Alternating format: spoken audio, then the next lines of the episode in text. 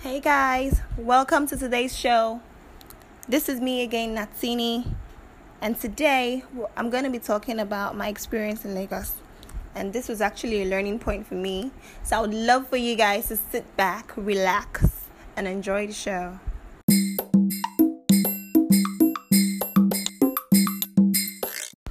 Welcome back, guys. So, who has heard the phrase, ẹni tó bá gbé lẹ́kọ̀ọ́ kò? Which means that if you have lived in Lagos and you're not wise, you cannot be wise anymore. So, on this fateful day, I was on the bus going to Obalende and there was this man who was quite chatty and very very nosy like he insulted almost everybody and anybody that entered into the bus telling them they had to be smart they had to be watchful they were too slow they had to jump the buses very very fast and stuff and then in my mind i'm like oh bye they dake like please keep quiet you know.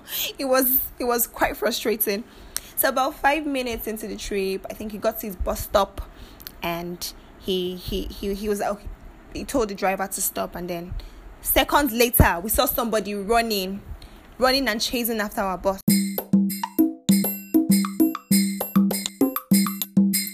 He's like driver I stop I stop. Ah oh want me oh want me my money my money. Ah driver I stop I stop he was really chasing the bus and then the driver had to stop and then park somewhere so he narrated his story in between tears and was like he had 50k in his pocket. He was supposed to go and pay it in the bank, and this and this happened. Someone stole the money, that he must search everybody in the bus. And so everybody had to bring out their bags to be searched.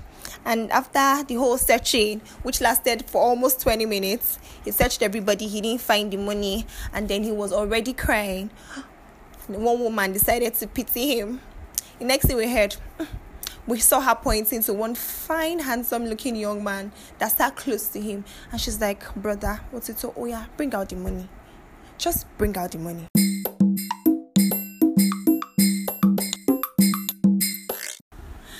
So, when this brother saw that he had been busted, he had to drop the money and run away. And everybody were, was so shocked. Like, how can a well dressed man just pickpockets. Well, is, is that supposed to be picking pockets or stealing? How can you steal? And then in the end, we just found out that it doesn't have to be people that have stayed in Lagos for a long time because even Baba that has been here for a very long time that was advising people was also a victim. In my city, in Lagos, anything can happen. So I would leave you guys with this song. Enjoy the rest of your night and i hope you really enjoyed this episode. I would like to hear from you guys. Thank you. Good night and have a blessed day if you're in another another time zone